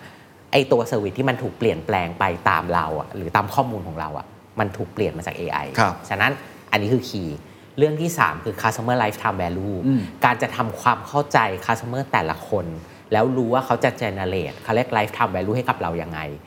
อย่าลืมว่า customer ทั้งหมดมันมีหลากหลายคน และสมมติหลักสมมติหลักล้านคน ในหลักล้านคนนั้นนะข้อมูลกว่าจะ เจนออกมาเป็น lifetime value มันมหาศาลมาก ไม่เหมือนกันอีก ฉะนั้นเราใช้ manual analysis ไม่ได้แล้ว อ่ามั มัน ครับ ต้องใช้ AI นะครับ และการ predict เขาเรียกว่า cell cross rate ครับ ฉะนั้นเอามาช่วยในการ verify ว่า measure อะไรหรือ measurement อะไร optimize แบบไหนหรือ media แบบไหน จะใกล้เคียงกับการที่ทำให้เราอะสามารถ verify หรือว่าทำนายการขายของเราได้อ่าประมาณนั้น อันนี้คือขีย์แล้วกัน ซึ่งจริง ๆ AI ถูกทำนายจากทุกสำนัก Adweek Walk หรือ Gartner ก็แล้วแต่ ว่านี่จะกลายเป็น new value driver สำหรับ marketing ในปี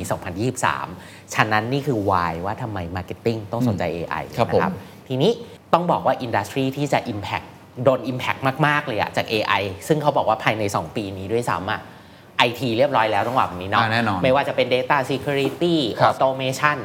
อีกอันหนึ่งคือ finance โอ้ย ซึ่งเรา เขาโดน เริ่ม ไปหนัก เห็นแล้ว อ่าเขาโดนไป ใช่ หนักแล้ว financial advisory service ห ใช่ รือแม้กระทั่ง trading trading อ่ะ ใช่ marketing มา นี่ แล้ แห ว ละ tailor marketing process ฉะนั้นมันจะช่วยทำให้ marketing process อะมันสามารถ tailor made ไปตามแต่ละคนที่ไม่เหมือนกันได้ โอเค ง่ายๆก็คือ personalization ครับ การ improve customer interaction ครับพวก เช่น chatbot chatbot และอีกอันหนึ่งที่กำลังจะพูดต่อก็คือ creative automation กับ optimization ยุคนี้ creative ไม่ได้ทำด้วย creative ที่เป็นคน และไม่ใช่แค่ด้วย creator แต่ AI เป็นตัวช่วยทำ creative ได้เป็นอย่างดี เดี๋ยว จริ จะ งเหรอ มีตัวอย่างใช่ เดี๋ยวจะมี ตายแล้ว ตัวอย่างให้ดูด้วยนะครับ อีกอินดัสทรีหนึ่งคือ healthcare อ่าครับ ที่จะเริ่มเอฟเฟกนะครั อั บ นนี้เห็ เช่น น automation task หรือว่าพวก wellness variable ต่าง ๆ สุดท้าย transport อันนี้แน่นอนอยู่ละ พวก automate fleet transport service improve process หรือแม้กระทั่ง AI driven อ่าอย่างนี้เป็นต้น ซึ่งซูลี่ AI มันจะเอฟเฟกทุกอินดัสทรีแต่ห้าอินดัสทรีนั้นนะเอฟเฟกก่อน Impact ที่สุด แต่สุดท้ายมันจะ โดนค เอ รบ ฟเฟกวนครบ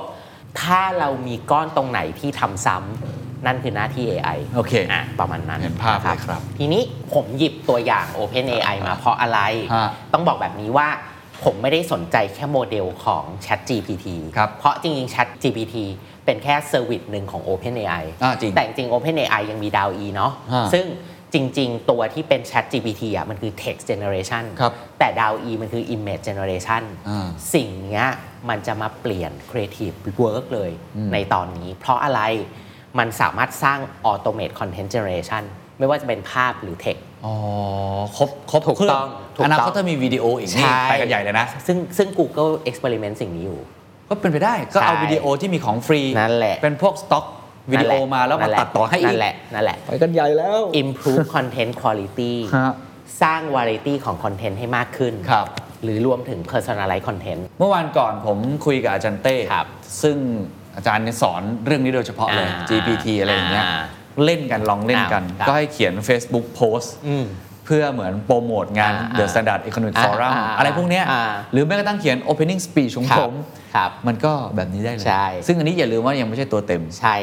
ยังเป็นแค่ตัวทดลอง แล้วจริงๆ ต้องบอกว่าสิ่งหนึ่งที่มันน่าสนใจละกันก็คือว่าไอ้ข้อมูลที่มันถูกเจนเข้าไปอ่ะที่เราสามารถเข้าไปรีเควสขอได้อ่ะมันหลากหลายมากๆ จริง เนอะ จริง มันไม่จำกัดอินดัสทรีเลยด้วยซ้ ใช่ ำแล้วแทบไม่มีอันไหนที่มันตอบไม่ได้ ถูกถูกถูก แต่อย่าลืมว่ากว่าที่มันจะได้มาซึ่งสิ่งนี้มันคือกี่หลาก trillion data ที่มันถูกรวบรวมและ ครับ analyze มาแล้ว ครับ ฉะนั้นมันดีสำหรับ end user ณตอนนี้ แต่ถ้าเราจะทำโมเดลแบบนี้ไม่ง่าย อืม อ่าฉะนั้นแปลว่าข้อมูลต้อง foundation ที่ดีอ่ะมันก็จะย้อนกลับไปตั้งแต่โมเดลเรื่องแรกแต่อนาคตอย่างไรก็ตาม รูปแบบที่เป็นเขาเรียก generative AI แบบเนี้ย มันจะเริ่มมีผลกับ business เพราะมันจะทำช่วย optimize process ข ใช่ องการทำงาน หลายอย่างเราไม่ต้อง ใช่ คิดเอง ซึ่งเดี๋ยวผมมีตัวอย่างให้ดูด้วย ได้ครับไปต่อครับ ผม มันก็เลยเข้ามาสู่เรื่องนี้แหละ โอเค เขาเรียกว่า creative automation ครับผม ซึ่งคำว่า creative automation มันมาจากคำว่า creative บวก data แล้วก็บวก automation เคไองาน creative เนาะบวกข้อมูล และก็บวกการทำ คือ ต่อเนื่อง คือถ้าประมาณ 3 ปีแล้วผมคุยกับพี่เอิร์ธเนี่ย อืม ครีเอทีฟบวก Data ก็ล้ำแล้วนะ ใช่ ตอนนี้มีออโตเมชัน อ เข้า อ มา โต อีก เมชันคีย์เวิร์ดคำเดิมเลย rethink who is creative ไม่ใช่แค่ creator ละ AI จะกลายเป็น creative ด้วยนะครับ แล้วมันไม่ใช่แค่ออปชันด้วย เหตุผลเพราะอะไรเอามาดูก่อน แล้วพูดเลยว่านี่คือฟิวเจอร์ของ creativity เนาะเพราะมันช่วยสเกลคอนเทนต์โปรดักชันคุณเคนผมสามารถ generate แอด240 ชิ้น ได้ภายในเวลาไม่ถึง 1 ชั่วโมง ฉะนั้น why ว่าทำไมที่มันจะสามารถเทเลเมตตัวคอนเทนต์ได้ personalize ตามแต่ละคนที่อยู่ใน bubble up culture โอ้โห เข้าใจละ เก็ตไหมว่า why นี่ มัน คือ เหมือน why เปรียบเทียบผมทำปกซิกเก็ตซอส ใช่ที่ตากต่าง กับ กัน คน สุด 200 แบบ ๆ แบ ใช่ บ ที่มีจอนราที่ต่างกัน แต่ผมมานั่งให้อาร์ตผมวางเองก็ ไม่ ไม่ มี ได้ ทางคอสและ time ไม่ได้ จับเข้าน้อง AI จบ หนึ่ง เล ชั่วย โมง มีตัวอย่างทำจริงเหรอฮะ หลักอันนี้คือตัวอย่างที่ทำออกมาจริงเออจริงๆจะบอกว่าทำไปแล้วหลายตัวด้วยซ้ำที่ผ่านมา แต่ว่าแต่ละแพลตฟอร์มมันก็จะรองรับไม่เหมือนกันต้องมองแบบนี้เนาะมันทำได้ตั้งแต่ทำ Inventory ใส่ Copy ใส่ราคาใส่โปรโมชั่นลดแต่ละยี่ห้อจะโปรโมทผู้ชายผู้หญิง เช่น ผู้ชายโปรโมทฟีเจอร์ ฟังก์ชัน power ครับ ผู้หญิงโปรโมทไลฟ์สไตล์ที่นั่งกว้าง คอรับย่างเงี้ยยกตัวอย่างทำได้ ครับ ด้วย AI เนาะสภาพอากาศที่เปลี่ยน recommend product ที่ไม่เหมือนกัน หรือรองเท้าก็วิ่งไปสู่เขาเรียกโลเคชันที่ให้ไปซื้ออะที่ฟิตอินกับโลเคชันนี้เราอยู่ปัจจุบัน นี่คือทำจาก AI ทั้งหมดนะครับ ซึ่งสิ่งเนี้ยเรียกว่า creative automation แล้วถามว่าทำไมสิ่งนี้ถึงสำคัญ เพราะ แอดปกติ เอาอีเวนต์แม้แต่ดูโมเดลแล้วนะทำวิดีโอหนึ่งตัว ตัดสั้นเป็น 3 ตัวยิงบัมเปอร์ไปสิ6วิยิงไปเยอะๆ 5 วันน่ะเขาเรียกว่าอัปเดตแล้ว แวร์เอาแล้ว เพราะความสนใจคนมันอืมก็มันก็เหมือนเดิมมันเบื่อง่ายเนาะคนยุคนี้ attention มันต่ำ แต่ก้อนที่มันเป็นพวกดินามิกครีเอทีฟแบบเนี้ยคือครีเอทีฟที่มันหลากหลายมากๆ แล้วตรงกับความสนใจเราสุดๆอ่ะมันช่วยทำให้เขาเรียก costing ของตัว low as ก็คือ return on investment น่ะมันดีขึ้น อ่าผมผมผมพอ อ่า เก็ตเพราะว่าอย่างที่พี่เอิร์ธบอกตั้งแต่ตอนต้นว่า คอมมูนิตี้มันก็ดินามิกเปลี่ยน ใช่ คอนเท็กซ์บริบท คนใช่ ก็เปลี่ยนแล้วแต่ ถูก ความสนใจอีก ถูก จะเอาคนมานั่งตัดวิดีโอทั้งหมดก็ไม่ไหว ใช่ อ่ะสมมติซิกเกตซอสจะตัด t ิ k t o k เนี่ยไมโลนั่งอยู่เนี่ยอาจจะตกงาน อ่า เพราะไมโลใช้เวลาตัดบางที 2 อาทิตย์ก็จะเอาหนึ่งตัวไมโลทำนู่นทำนี่อยู่ เออเออเออ ใช่ไหมแต่ถ้าเกิดผมมี AI ถูก AI ไมโล อ่า ตัดทีเดียว อ่า 20 คลิป ใช่ ในครึ่งชั่วโมง อย่างนี้เป็นต้น ใช่ ซึ่งลองเอาให้ดูว่าจริง ๆ มันก็มีพวก Creative Optimization Tool ตอนนี้ออกมาเยอะแยะมากมายนะ คือ ครับ สิ่ง เดี๋ยวลอ นี้ ง มีแล้ว มีแล้ว ไม่ได้แบบ มีแล้ว เป็นเรื่อง ใช้ได้ หม่ อยู่แล้วไม่ใช่เป็นเรื่องใหม่ เอา แต่ ละครับ แค่ว่ามันไม่ใช่ออปชั n น อ๋อ มันคือ must have ครับ สำหรับการทำ scale production ที่ตอบโจทย์ consumer ในยุค multicultural ครับผม ซึ่งมันลามไปถึงอะไรมันไม่ได้อยู่ในแค่ออนไลน์ Out of home มั ด้วยเหรอ ลามไปถึง out of home ซึ่ ซึ่ ง ง ผมเคยเห็นผมเคยเห็น ผมเอาตัวอย่างอันนี้งานผมเองเลยให้ดู อ่า Power BI ซึ่งมันเป็นไพลอตละกัน เป็นครั้งแรกที่เขาเริ่มทำโปรแกรมมาติกเอาโฟมความน่าตื่นเต้นของมันอย่างที่บอก มันถูกวางคอนดิชันไว้หมดแล้ว ครับ ให้ AI ช่วยเจเนเรตออกไป ก็คือว่าอากาศเปลี่ยนเป็นช่วงเวลาไหนคอน sumer อยู่โซนนิ่งไหนของแต่ละโลเคชันของ BTS ซึ่งเป็นแคมเปญที่ชื่อ Hive Stack ร่วมกับ VJ แล้วก็ Adapter โอ้ ทำไพลอตไป ครั ใน บ มาเก็ตตัวนี้ ครับ ซึ่ง ผม อนาคตมันจะเป็นแบบนี้แล้ว โอเค เข้าใจครับ ประมาณ อ่ นั้น ผมเข้าใจไอเดียคำว่า AI ใช่ มากขึ้นแล้ว ใช่อ่ะทีนี้ก้อนหนึ่งที่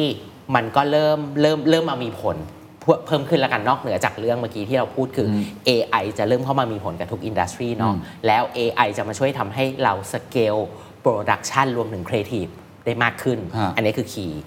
virtual มันจะเข้ามาสู่ยุคที่เรียกว่าทำให้ virtual มัน reality จริง ๆ ครับ ไม่ใช่แค่ virtual reality แบบ buzzword โอเค อ่ะอย่างไรนะครับ ต้องบอกแบบนี้คือว่าสุดท้ายแล้วไอตัวเทคโนโลยีของตัว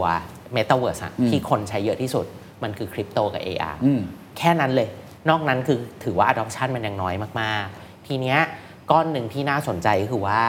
เขาบอกว่า AR ที่ดีคือ AR ที่โซฟเพนพอยต์ของผู้คนได้ อืม ซึ่งสิ่งนั้นผมใส่ไว้ว่า digital imperative ก็คือดิจิตอลที่มันไปเอฟเฟกหรือ Impact กับชีวิตประจำวันของผู้คนอย่างแท้จริง อืม อะ่ะ ฉะนั้นก้อนตรงเนี้ยเวลาคิดตัวที่เป็น Metaverse คือทำให้ Virtual มัน Reality ก็คือต้องไปโซเพนพอยต์นั่นเอง โอเค มี คือ ตัวอย่าง ไม่ได้ ให้ กิมมิกอะ ถูก ไม่ได้ ต้อง เป็นแค่ ไม่ใช่ กิ กิ ม ม มิก มิก ผมเป็น Pilot Model ละกันเอาให้ดูก็คือว่า สมมุติเราบอกว่าเรามีงานที่เป็น Watch Fair ฮะ มหกรรมขาย นานาฬิกาฬิกา เพนพอยต์ของคนที่ไปเดินในงานนาฬิกาคืออะไร ถ้าจะไปลองนาฬิกาแพงๆทุกบูธก็เขินเนาะ อ่า ฉะนั้นสมมุติเรามี AR เรามีใส่ที่เป็นเหมือนตัวคาดที่เป็นกระดาษไว้ แล้วมีแอปพลิเคชันที่ส่อง แล้วลองนาฬิกาได้ทุกยี่ห้อเลยในงาน ฉะนั้นถ้าผมชอบอันไหนที่ดูแล้วเข้ากับข้อมือผม ผมก็เดินไปลองยี่ห้อนั้น จริ สิ่งที่คุณเคนได้สองเด้งเลยนะ ของอันนี้ก็คือว่า 1. รู้ว่าคนน่ะลองนาฬิกาอะไรบ้าง โอ้ได้ข้อมูลอีก ยุเท่าไหร่ เสร็จแล้วรู้ด้วยว่าซื้อจริงอะรุ่นไหน อันนี้ยกตัวอย่างง่ายๆนี่เรียกว่า making virtual reality ครับ คือมันแก้เพนพอยต์จริง ถู ๆ กต้อง เพราะว่าเราไม่สามารถลองนาฬิ ถู กาก ได้ ต้อง ทุกเรื นี่ อ คือการแก้เพนพอย t ซึ่งอันนี้คือตัวอย่างที่เอาให้ดูว่า AR มันมามีผลจริง ๆ แล้ว ในการโซฟเพนพอย t และเก็บข้อมูลได้ เอาไปต่อยอดได้ใช้ประโยชน์ได้อีก อยู่ร่วมกับ Physical Event ได้ด้วยนะครับ อันนี้คือไอเดียนะครับสองจริง ๆ เขาบอกว่า rules ที่เราจะสามารถวินในยุคเว็บ 3 กับ Metaverse ในยุคนี้ได้อะคืออะไร อย่ามองมันเป็นองค์รวม 100%หมายถึง Metaverse ก็ต้องทำ Virtual มี NFT ทุกอย่างรวมอยู่ในนั้น แต่เบรกมันออกมาเป็น value อ่า ซึ่งการเบรกออกมาเป็น value เนี่ย ขึ้นอยู่กับว่าตัว business เราอะต้องการใช้ value อะไร ครับ จาก element นั้นหรือ component นั้นๆ โอเคเข้าใจ ซึ่งตัวอย่างคือ Starbucks อ่า ซึ่งสิ่งที่ Starbucks ทำแน่นอนคือ Odyssey เนาะ ครับ ที่เขาโคกับ Polygon เราอยากเอาให้ดู 2 โมเดลอ่ะโมเดลเดิมของเขาคือ Starbucks Rewards ครับ ซึ่งมันคือ loyalty model อืม หน้าที่ของมันคือ sustain แล้วก็ repeating สะสม sales แต้ม เป็นหลั ทั่วไป ใช่ อันนี้ คือ แบบ loyalty basic model ฮะ แต่ Odyssey มันไม่ใช่ loyalty นะ Odyssey คือการ redefine third place มันไม่ได้ทำหน้าที่แค่ loyalty แต่มันทำหน้าที่เป็น community ไปด้วย อ๋อ ไอตัวดาวถูกเปลี่ยนเป็นสแตมป์ อ่า สแตมป์เป็นเบส NFT คนไม่ได้ได้แค่จากการซื้อของ คนสามารถเจเนเรตหรือว่าได้ระหว่างทางด้วย คนขายเองก็สามารถสร้าง NFT ได้ด้วย หรือตัวคนที่อยู่ในนี้เองก็สามารถทำ NFT ได้ด้วยเทรดดิ้ง Experience กันได้ มี Exclusive Experience มีเกมไฟล์ อ๋อ แต่เห็นไหมว่ามันไม่ได้มีอะไรที่เป็น Virtual แบบ Virtual Reality VR ฮะ ในนี้นะ คือเขาก็หยิบมาหนึ่งคอมโพเนนต์หยิบมาเล่น มาเป็นคอมโพเนนต์มาเล่น คือหยิบ ที่ fit NFT in มา ถูกต้อง หยิบ NFT หยิบเว็บ 3 หยิบเกมไฟล์อ่าฉะนั้น สิ่งที่เราอยากบอกคือแค่ว่าเราไม่ต้องมองภาพเมตาเวิร์ดเป็น total เมตาเวิร์ด ครับ เราหยิบเอาคอมโพเนนต์ที่ ครับ คิดว่ายังเป็นประโยชน์กับ อืม ณปัจจุบัน ครับ แล้วมาใช้ให้เป็นประโยชน์ สมมติอ่ะผมลองคิดเล่น ๆ นะ เพราะว่า อืม พอคุยกับพี่เอิร์ธก็เหมือนได้ exercise ไอเดี ค ย รับ สมมติว่าเดอะซิกซอสจัดฟอรัม อ่า จัดเวิร์กช็อป อ่า ก็ไม่ต้องทำแบบว่าเมตาเวิร์สเต็มรูปแบบ ใช่ จริงๆอาจทำแค่ AR ก็ได้ ถูกต้องเพ ส ราะ มมติว่า AR ผมยืนอยู่บน effect เวที ครับ แล้วผมอยากจะพูดเรื่อง sustain อืม strategy สมม ครั ติ บ หรือพูด marketing อืม ก็ยกมือถือขึ้นมาเล่นกับผมได้ ถูกต้อง เป็นต้น ใช่ แทนที่ผมจะต้องทำสไลด์อะไรใหม่หมดเลย ใช่ หรือ explanation ที่มากขึ้นสมมติเราบอกว่าเราพูดเรื่องยากอันเนี้ยแต่เราไม่มีเวลา อ่า คุณสแกนมาแล้วเห็น explanation ต่อ ครับ อ่ะก็เป็นไปได้ เห็นภาพครับ ครับผม